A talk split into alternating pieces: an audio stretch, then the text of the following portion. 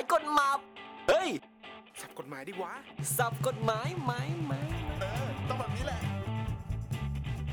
รายการพอดแคสต์ที่จะมาอธิบายสับกฎหมายยากๆ ให้เข้าใจง่ายๆ แม้แต่ยังไม่งงเลยครับ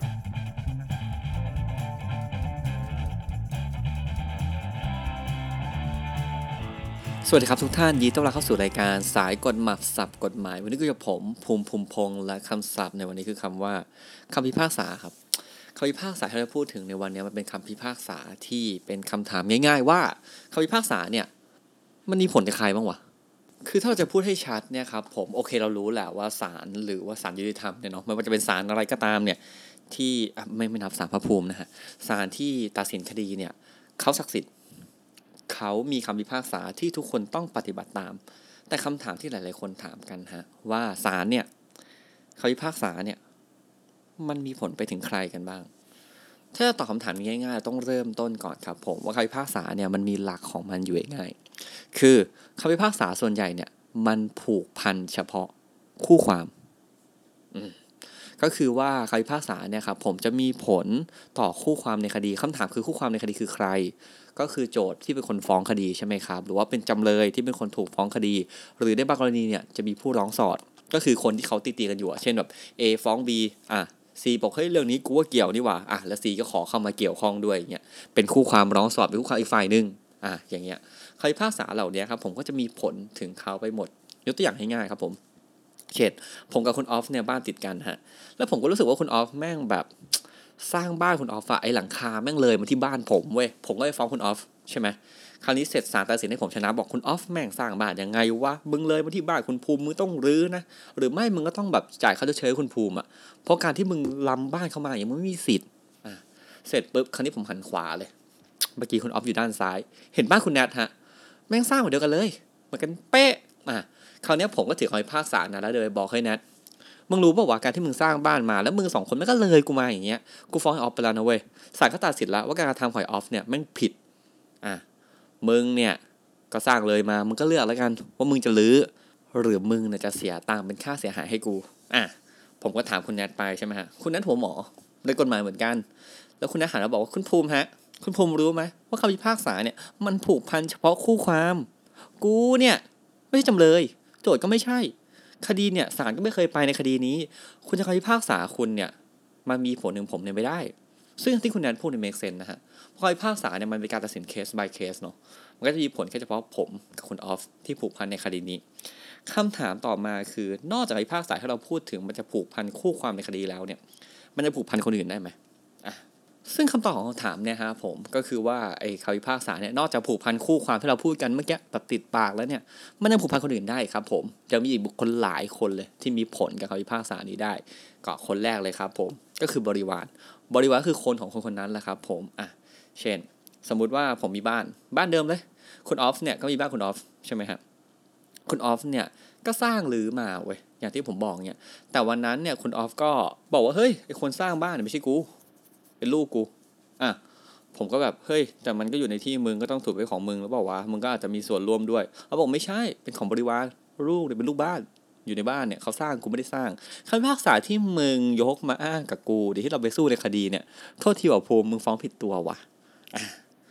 ผมนี่ก็เห็นแล้วใช่ไหมครับ คราวนี้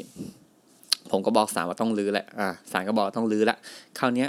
แต่จริงๆคำพิพากษาเนี่ย มันมีผลถึงบริวารคุณออฟด้วยครับ ผม เพราะเวลาผมฟ้องเนี่ยผมฟ้องเป็นรวมเลยว่าเป็นบ้านที่อยู่บนที่ดินหลังนั้น เอาจริงผมแทบไม่สนเลยนะครับว่าบ้านเป็นของใครอะอะมันต้องรื้อมันก็ต้องรื้อนะฮะ เพราะมันก็จะรวมไปถึงบริวารด้วยคำถามบริวารคือใครฮะ บริวารก็คือคนที่แบบใช้สิทธิ์ ของไอตัวคนที่โดนฟ้องเนี่ยอยู่ด้วยเช่นอะสมมติคุณออฟเป็นเจ้าบ้านใช่ไหมภรรยาคุณออฟในกรณีที่มี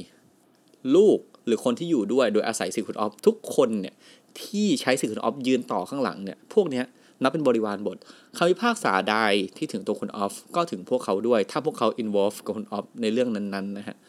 โอเค นอกจากในการที่มีบริวารเนี่ยมีใครอีกก็ต้องพูดไปถึงบุคคลที่สืบสิทธิ์ คำว่าสืบสิทธิ์คืออะไร สืบสิทธิ์ก็คือรับช่วงต่อหรือรับสิทธิ์มาจากคุณออฟนั่นแหละครับ สมมุติว่าคุณออฟเนี่ยโดนศาลบอกแล้วว่าหลังคา มึงต้องรื้อหรือไม่ มึงก็ต้องจ่ายเงิน คุณออฟฝัวหมอ บอกว่า ไอ้ภูมิคำพิพากษาที่เราพูดกันเนี่ย นายก็รู้ว่ามันไม่ได้ผูกพันคู่ความ เพราะฉะนั้นเนี่ย กูขายบ้านเลย อะ คุณออฟก็ไปขายบ้านต่อไป ให้แบบคุณเออะให้คุณเอมาซื้อเสร็จปุ๊บครั้งที่คุณเอมาซื้อเสร็จ คุณเอก็บอกว่า เอ้า มึงฟ้องอะไรกันอะ กูไม่เห็นเกี่ยวข้องกับเรื่องนี้เลย แล้วทำไมกูต้องย้ายออกด้วย ซึ่งไม่เกี่ยวถูกไหมฮะ ผมก็บอกคุณเอว่าคุณเอครับ คุณเอเข้าใจถูกต้องแล้วฮะ คุณเอจะฟังในช่วงต้นมาว่าคำพิพากษาเนี่ยมันผูกพันเฉพาะคู่ความใช่ไหมแต่จริงๆแล้วเนี่ยคุณเอคงจะรู้อย่างหนึ่งนะครับ ผมการที่คุณเอเข้ามาซื้อบ้านคุณออฟเนี่ย คุณเอเนี่ยก็ถือสิทธิ์จากคุณออฟมาด้วย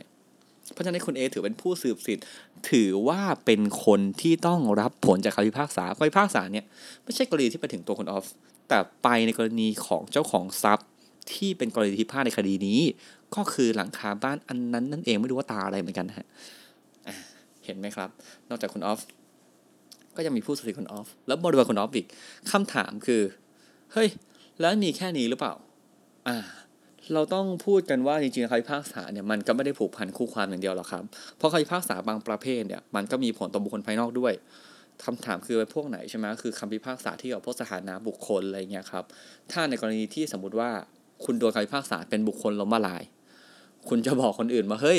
กูเป็นบุคคลล้มละลายก็จริง แต่คำพิพากษาเนี่ยผูกพันเฉพาะกูแหมพูดกูเขาไม่เพาะว่ะก็อาจจะบอกว่าอะคำพิพากษาพอเฉพาะผมนะเพราะฉะนั้นเนี่ยการที่คุณเนี่ยเห็นคำพิพากษาเนี่ยว่ามันมีชื่อสมมติชื่อนายคุมพงษ์นายคุมพงษ์เป็นบุคคลล้มละลายอย่างเงี้ยผมจะอ้างว่ามันไม่เกี่ยวกับคุณที่บุคคลภายนอกเนี่ยไม่ได้ใช่ไหมครับ แต่จริงๆแล้วอันเนี้ยถูกบัญญัติไว้เป็นข้อยกเว้นครับ คำพิพากษาที่เกี่ยวกับพวกสถานะตัวบุคคลเนี่ยจะมีผลต่อทุกทุกคน แม้จะไม่ใช่คู่ความในคดีนะคำพิพากษาเหล่านี้ก็จะมีผลในสถานะบุคคลของผมต่อบุคคลภายนอกเหมือนกันอะสมมติถ้าผมโดนคำพิพากษาให้เป็นบุคคลล้มละลาย ผมก็จะถือเป็นบุคคลที่เป็นคนล้มละลายต่อบุคคลภายนอกด้วย นอกจากนั้นอีกครับผมอะเอาง่ายๆสมมติผมเป็นคนสุรุ่ยสุร่ายถูกฟ้องเป็นคนเสมอไร้ความสามารถเนื่องติดการพนนันเสพสุรานารี เป็นคนไม่ได้เรื่องอะ คราวเนี้ยศาเนี่ยเห็นน้องชายผมแหละแล้วศาก็บอกว่าอะในฐานะที่พี่มึงเดาเองไม่ได้อะน้องมึงไปเป็นผู้พิทักษ์ไอ้ภูมิแล้วกัน ต่อไปเนี้ยผมก็ถือเป็นบุคคลเสมือนไร้ความสามารถนะครับคำพิพากษาเนี่ยมันมีผลแค่ผมกับน้องชายผมก็จริง แต่มันทำให้คนภายนอกคนอื่นๆเนี่ยที่ไม่อยู่ในคดีด้วยเนี่ยต้องรับผลมันไปด้วย เพราะฉะนั้นต่อไปเนี้ยเวลาผมไปทำธุรกรรมการเงินหรือไปยืมเงินใครไปเล่นพนันที่ไหนอย่างเงี้ยถ้าใครให้ผมเล่นอย่างเงี้ยก็ถือว่าจะไม่ได้เงินคืนนะฮะ เพราะผมเป็นบุคคลเสมือนไร้ความสามารถไม่สามารถทำเรื่องพวกนี้ได้ด้วยตัวเองขายบ้านกับใบได้ขายรถกับใบได้ไปเช่าทงเช่าทีก็ไม่ได้ และนอกจากนั้นเนี่ยมันยังมีกรณีที่ว่าคำพิพากษาเหล่านั้นเนี่ยไม่ได้ไปถึงคู่ความแต่ไปถึงกรรมสิทธิ์บนทรัพย์นั้นๆยกตัวอย่างเช่นอะผมเถียงเรื่องที่กับน้องชายผมคนเมื่อกี้เลยคราวเนี้ยแล้วศาลว่าผมชนะใช่ไหมครับ ให้ผมเป็นเจ้าของกรรมสิทธิ์บนที่ดินอะอย่างเงี้ยผมก็มีสิทธิ์ที่จะไปจดทะเบียน